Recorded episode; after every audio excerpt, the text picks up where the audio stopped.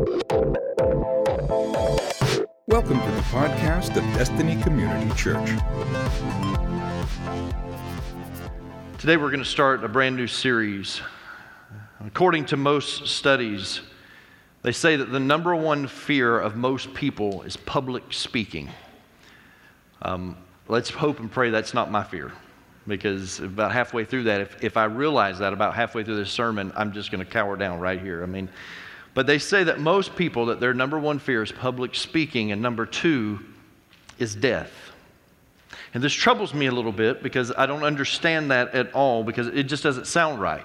You're telling me that, that number two is death and number one is public speaking. Because if, if that's actually a fact, if, if that information is true, then that means most people in this room, that, that most likely you, if you were, attend, uh, were to attend a funeral, you would prefer to be in the casket versus giving the eulogy. And so that's troubling to me. Um, they say that people are more afraid of public speaking than they are of snakes. I, I don't know. I, I, again, because I'm a public speaker, maybe it doesn't bother me as much. But I, I can tell you this I, I've never seen anybody walking through the jungle and they're like, whoa, look out, a podium. it doesn't make sense, does it? So today we're starting this brand new series called Blank Phobia. Now, don't don't put a cuss word in there, okay? That's not what this means, okay? I know how your minds work. You need Jesus, is what you need, okay? I intentionally left it blank, blank phobia, because we deal with so many different types of fear. No two people are the same. We, we may deal with some of the same fears, but, but in reality, all over this room, if I was to ask you, what are you afraid of? What's a real fear in your life? It would be widespread throughout this room. And so there's no possible way that I could prepare a message today and, and prepare a sermon series that would deal with every phobia known to man. Uh, it would just be impossible. But I do know this I know that everybody in this room deals with fear. We may not admit it, but we do. Everybody in this room, we deal with fear, and we all deal with different types of fear. Now, one of the most popular fears, and, and one that you probably have heard of before, is arachnophobia. Arachnophobia, which is the fear of spiders. They even made a movie about that back in the 80s. Some of you will remember that. Um, I think it was the 80s. Anyway, uh, another well known fear is claustrophobia claustrophobia, which is the fear of confined small spaces. And, and I see this fear come alive in my wife when she gets on an elevator, a crowded elevator especially. Um, just this past week, the, the staff and I, we were in Atlanta for a conference. And uh, as we were all getting onto the same elevator, it was a very small elevator, and we all had our, our luggage. And as we're getting on, Mandy gets kind of in a corner, and knowing that she has this, this fear of small, confined spaces, I, I, being the protective husband that I am, I go over and I stand right over her, just all up in her space, and you can hear her breathing start to change, you know, and, and stuff. And so for, for two floors, I was hovering over her because um, I'm an awesome guy that just just likes to make his family panic. That's what I do. I know people that have hemophobia, hemophobia, which means the, the, fear of blood. And, and just the sight of blood will cause them to pass out. Anybody in the room have hemophobia? You do? Because I just kind of want to like cut myself a little bit just to watch somebody pass out. You know, it's weird, right? Um, some people that I know, like my son's girlfriend Mariah, um, they have ranidophobia. Did you know it's called that? Ranidophobia. It's the fear of frogs. Fear of frogs. Anybody have the fear of frogs? Yep. Just two people. That's it. All right. Fear comes in many shapes and sizes. And we all have something that we are afraid of. And for the past few years, um, we, we've been doing this thing, our annual staff day out. And on our annual staff day out, we've done some exciting things. We've been ziplining before which is interesting. Um, maybe I'll share one of those stories before this series is over. Um, but for the sake of time, I'll move on. We've, we've done indoor skydiving, indoor skydiving, and uh, we've, we've, we've went to a, a, trampoline, indoor trampoline park. We've done some neat things like that. But one of the things that we found a few years ago that the whole staff really enjoys um, are these ex- escape rooms. Anybody ever been to an escape room? Well, we started doing this a few years ago, and now it's made its way to Gainesville, and, and I haven't been to the one here, but I've, been to part of that chain before. But uh, escape rooms have just become fascinating to, to us as a staff, and it, it's like this, this surge of adrenaline, man. We get into it.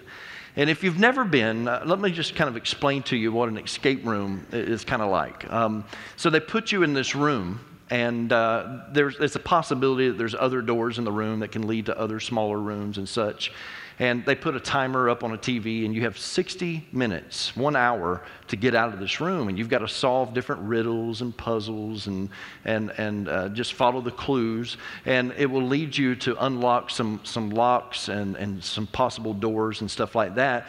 And you try and solve the case. You try and solve whatever it is. I mean, if, if, and it's serious stuff. I mean, if, if you don't solve it in time, then the Cuban Missile Crisis is going to happen, you know. If you don't solve it in time, then the zombie apocalypse is going to take over the world, you know. So the mission is, is we are sincere in doing what we have to do to protect you. And so we go into it with that mindset, you know. And so this past July on our annual staff day out, um, I found one that we had never done before, and it was called Asylum. Asylum. And it looked creepy, I'm telling you. Just the advertisement for it, went to their website, watched a little video, and I thought, this is fantastic. And so they, they put us in this room, and you can tell it's dark, and, and, and you know, there's some spider webs up in the corners, and the decor is all there, and, and, and we're all standing, and the TV is right there on the wall, and it, it, it's dimly lit, and all the staff is standing. I can look down and see all their faces. And we're watching this video as they begin setting up the scenario of what we've got to accomplish over this next hour, you know, to escape out of this room. And uh, basically, the, the synopsis was something along, along the lines of there's, there's an asylum, an insane asylum. Uh, five of its um, patients or inmates or whatever you would call them um, were never found. They never found their remains. But there was an evil doctor, and on his wife's deathbed, she said that he was behind the fire that burnt down the asylum. And so we have to. Um, we have to go through all of the, the clues and, and, and unlock doors and, and such. And so it's setting up this scenario for us, and it's creepy. I mean, the voice and music and all that. And I'm look down because I'm wanting to see the staff and wanting to see their faces. Now, we haven't even started yet. We're just watching the introduction video. And when it ends, 60 minutes is going to come up on the, on the TV, and we're going to watch it tick down as we try and get through this room. And so I look down because I want to see everybody's excitement on their face, you know, and I look down, and sure enough, there's all the staff.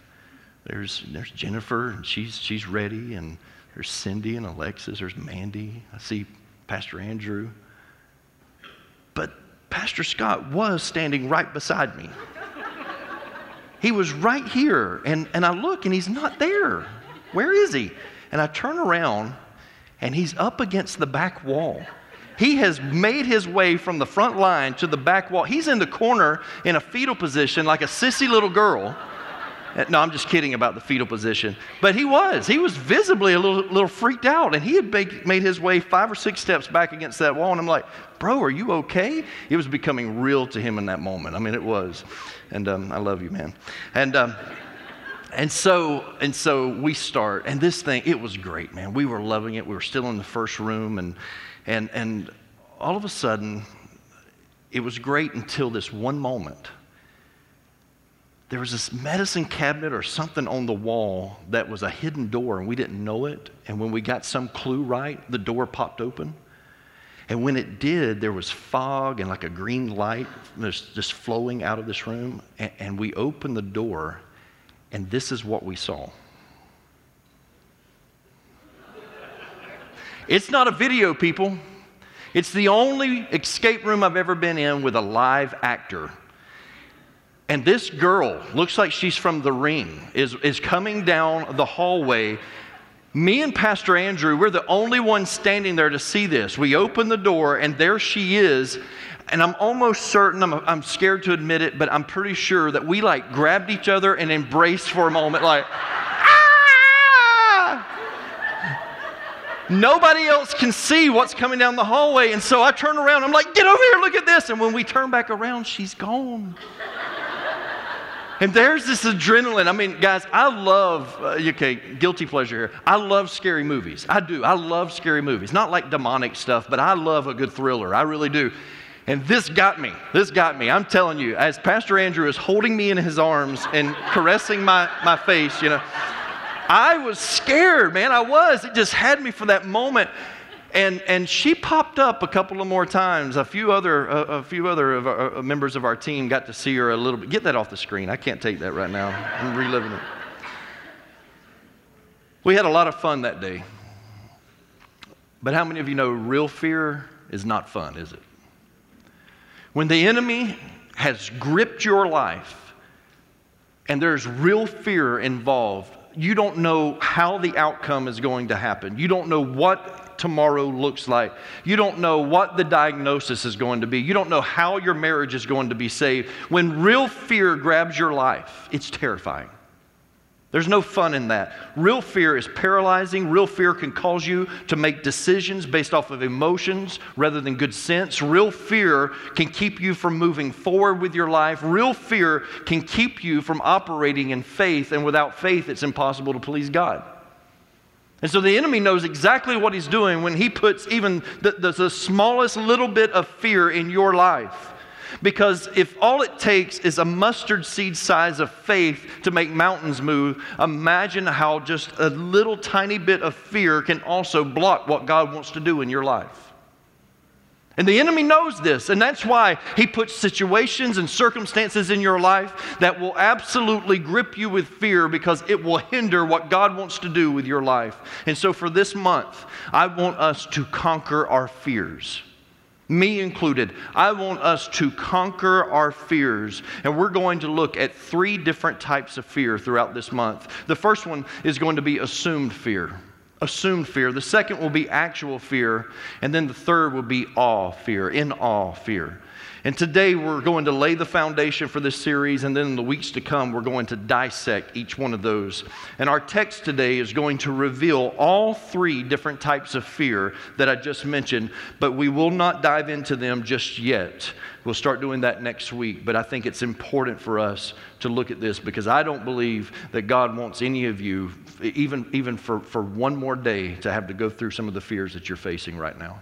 It's not God's will for your life. So, Mark chapter 4, I want to read verses 35 through 41. Mark chapter 4, verses 35 through 41. On that day, when evening had come, he said to them, Let us go across to the other side. And leaving the crowd, they took him with them in the boat, just as he was, and other boats were with him. And a great windstorm arose, and the waves were breaking into the boat, so that the boat was already filling. But he was in the stern, asleep on the cushion. And they woke him and said to him, Teacher, do you not care that we are perishing? And he awoke and re- rebuked the wind and said to the sea, Peace, be still. And the wind ceased, and there was a great calm. He said to them, Why are you so afraid? Have you still no faith? And they were filled with great fear and said to one another, Who then is this that even the wind and the sea obey him? So we have the storm, the waves, the wind. That's actual fear. There's something to be afraid of there. Then we have this mindset that God doesn't care. They said, Jesus, do you not care that we're perishing? Do you not realize we are about to die? That's assumed fear.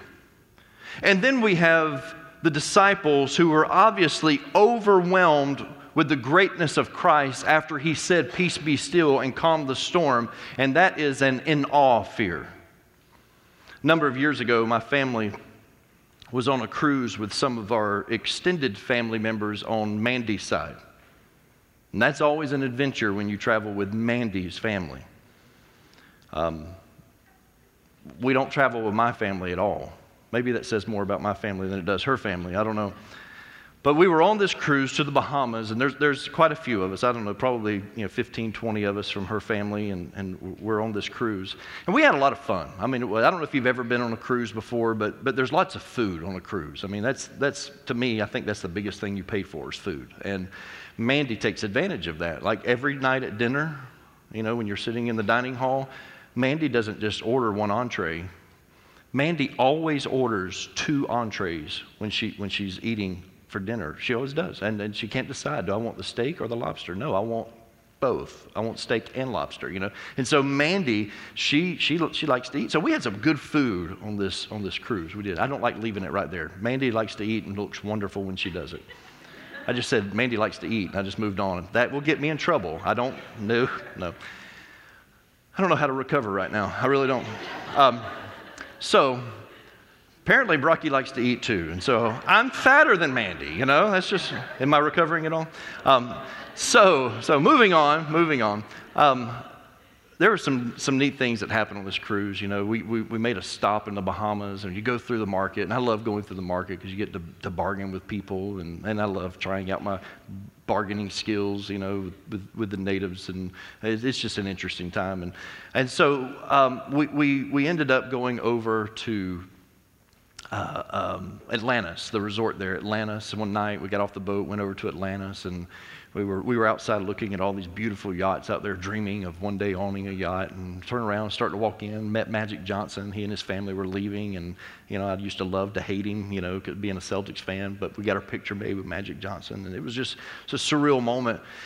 Um, but I, I, I remember what stands out to me on this cruise is the last night, because the last night, as we're coming back to Florida, we hit some rough seas. I mean, we hit some storms. And I remember sitting in the dining hall and we're eating, and I look over at my daughter, and she's like turning green. I mean, the, the boat is just, you can, you can watch the water in your glass just do this. And, and I don't deal good with this at all. I, I really don't. I mean, I, uh, motion sickness, I can get motion sickness very, very quickly. As a matter of fact, I need this section right here just to sit very still for the next few moments, okay, as I talk about this.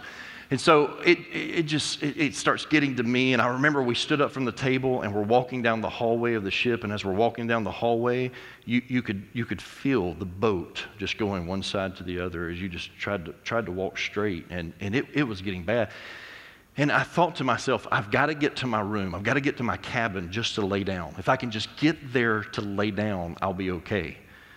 I wasn't going to be okay, but the real deal was I didn't want to throw up dinner all over the boat, you know. And so I need to get there in case this happens. Because when I was about, about 13, 14 years old, a friend of mine, his dad took us deep sea fishing. We went out from Dekle Beach in Taylor County and we went out into the Gulf. We went 25 miles out into the, the Gulf. My, my friend Brett uh, invited me to go. I'd never been before. And Brett forgot to, to give me or tell me to take Dramamine or anything like that. And so I, I get out there, it was fine. The boat ride out was fine. We get 25 miles out into the Gulf and I mean, the first, first rod's going into the water, and all of a sudden I feel something churning right here. And the crackers I ate that morning, the peanut butter crackers, let's just say I chummed the waters, okay? it was a bad scene, and his dad said, You didn't give him Dramamine? He said, No, Dad, I forgot. Dad started up the boat. We came 25 miles right back in. And so that's all I can remember. Now I'm a grown man. I've got kids. I'm on the ship, and I'm thinking, I just need to get to my room. And eventually we did. We, we, we made it to the room. I, I, I just don't deal very well with, with storms at sea. I just don't. There's been a couple of times, there's a wrong time of year to go. Don't go during the winter. Don't go on a cruise during the winter. That's the two times that, that I have been on a cruise ship, and it just, it gets to me, I'm telling you.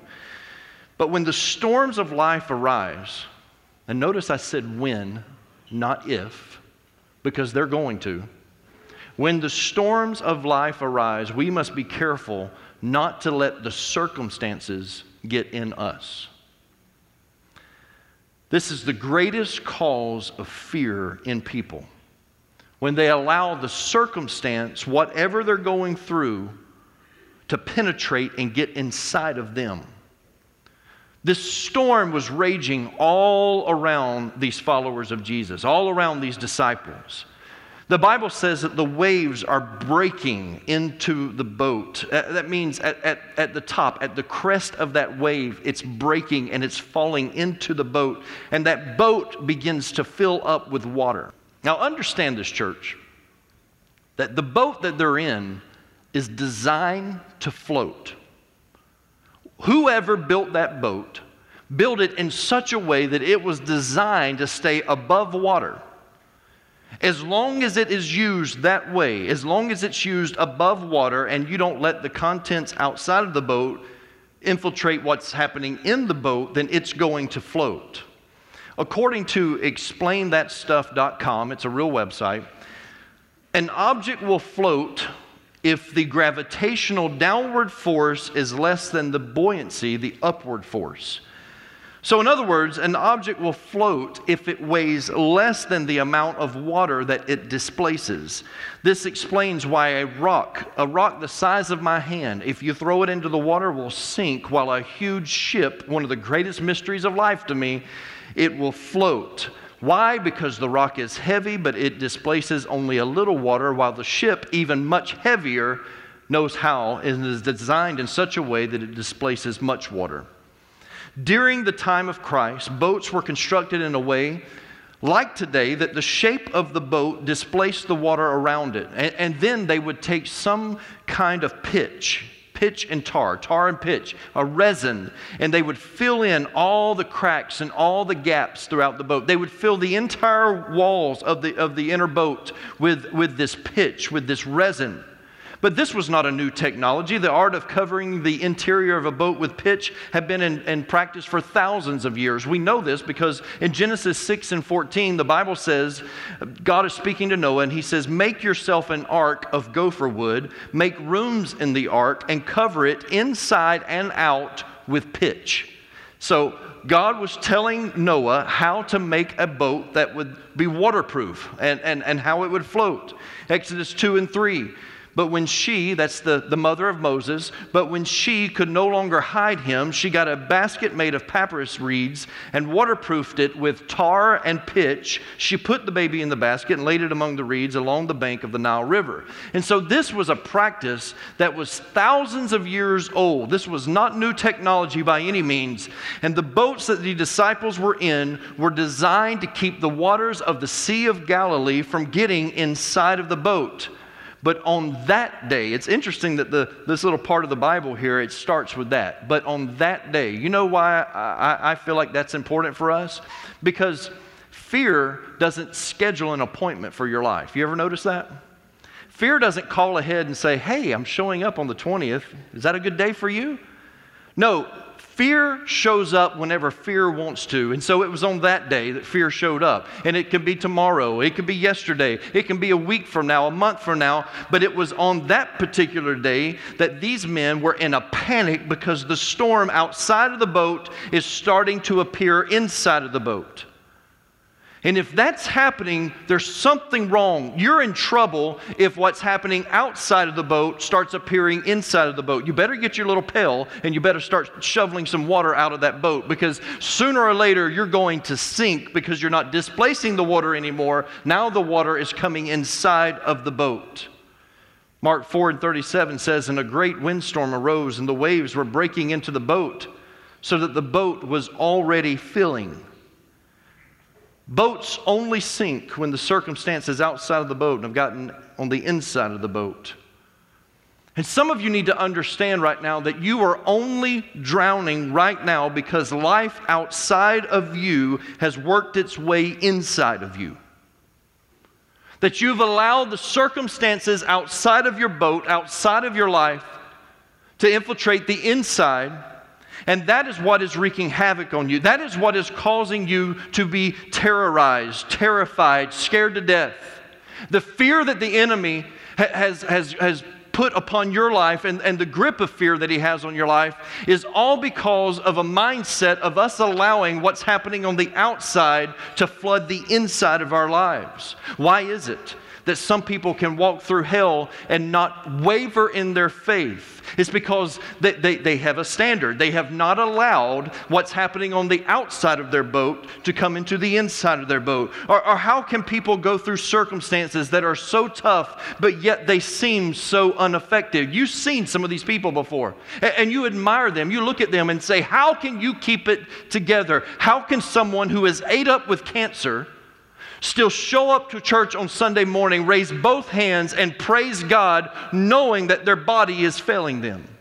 Because they have not allowed any report that the doctor has given them to change the mindset of where they are. They have not allowed what's happening on the outside to come to the inside of their boat.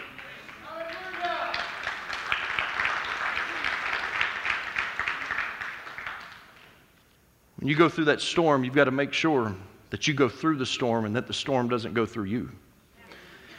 When what's happening on the outside of you starts penetrating the inside of you, you are going to become full of fear.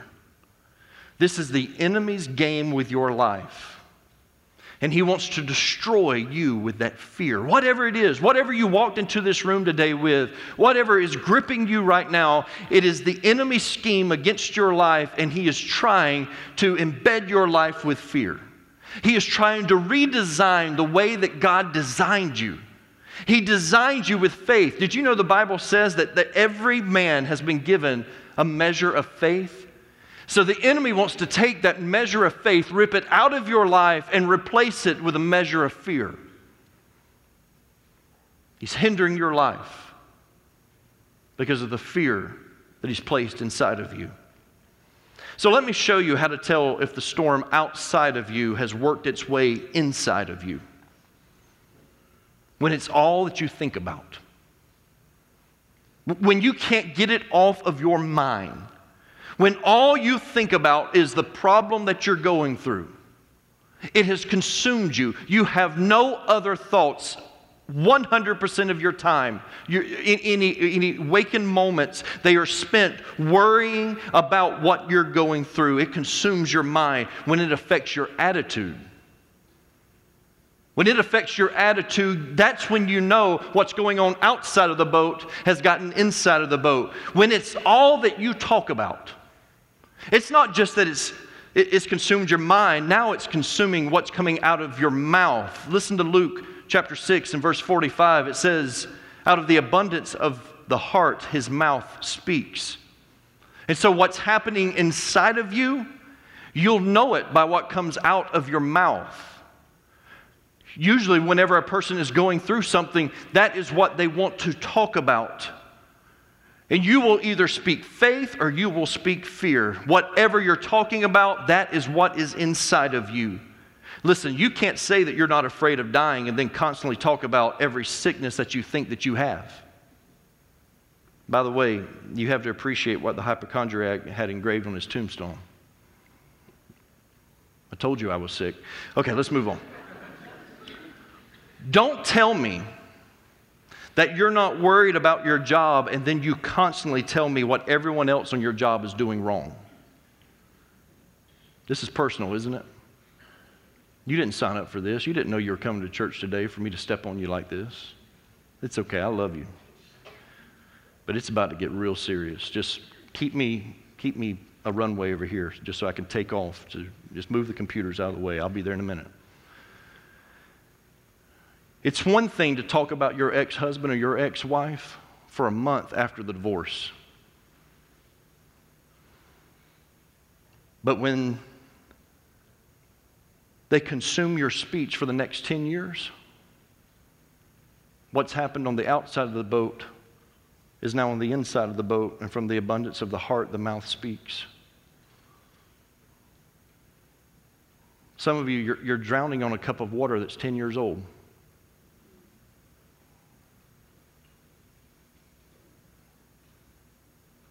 The enemy has you so captive. And you're fearful to move on.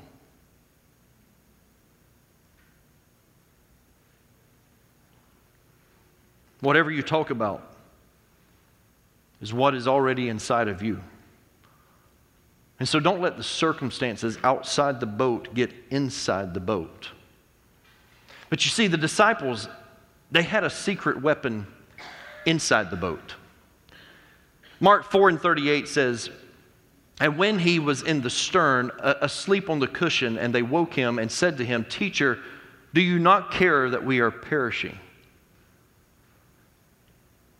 The greatest decision that you ever made in your life. It was more important than the decision to get married. It was more important than the decision to have children.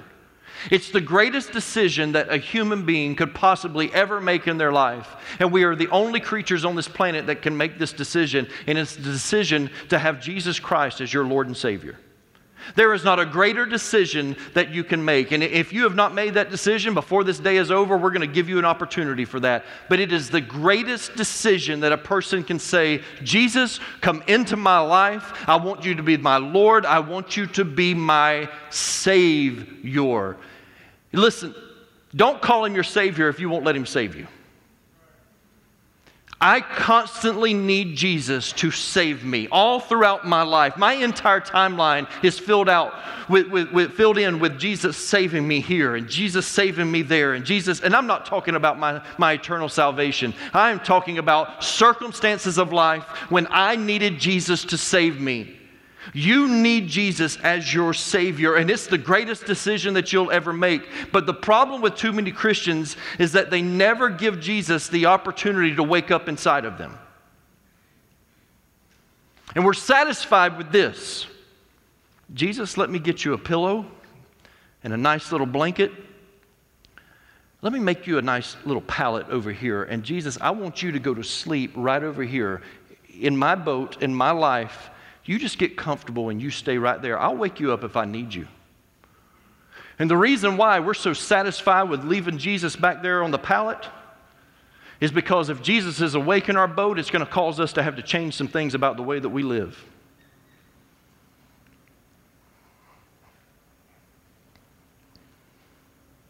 And so we're good. We're good. And he's been back there sleeping for so long but now that the enemy has gripped our lives with fear, we forget that Jesus is even in the boat. The storms of life, the storms of life that keep haunting you, they will dissipate at the moment that you wake up Jesus.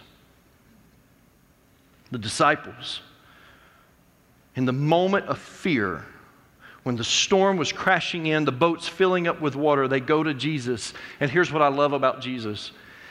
Listen, if I was God and you, you question me like this, you wake me up from, from sleep. First of all, I don't like being awakened. Don't wake me up. I just don't like it at all. But, but if you wake me up, don't question me with,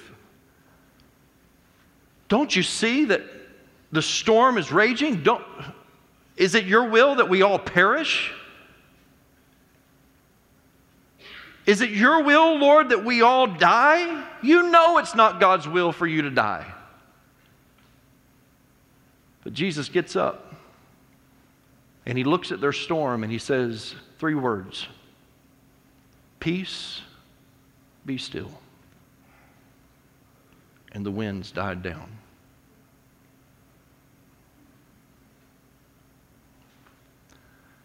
I just wonder if we would just pray Jesus awaken in my life. Come alive, Lord. That's why the psalmist said over and over again, magnify the Lord with me. It's not that God needs to be any bigger. God's extremely huge, okay? God, God doesn't need to be any bigger than what He is.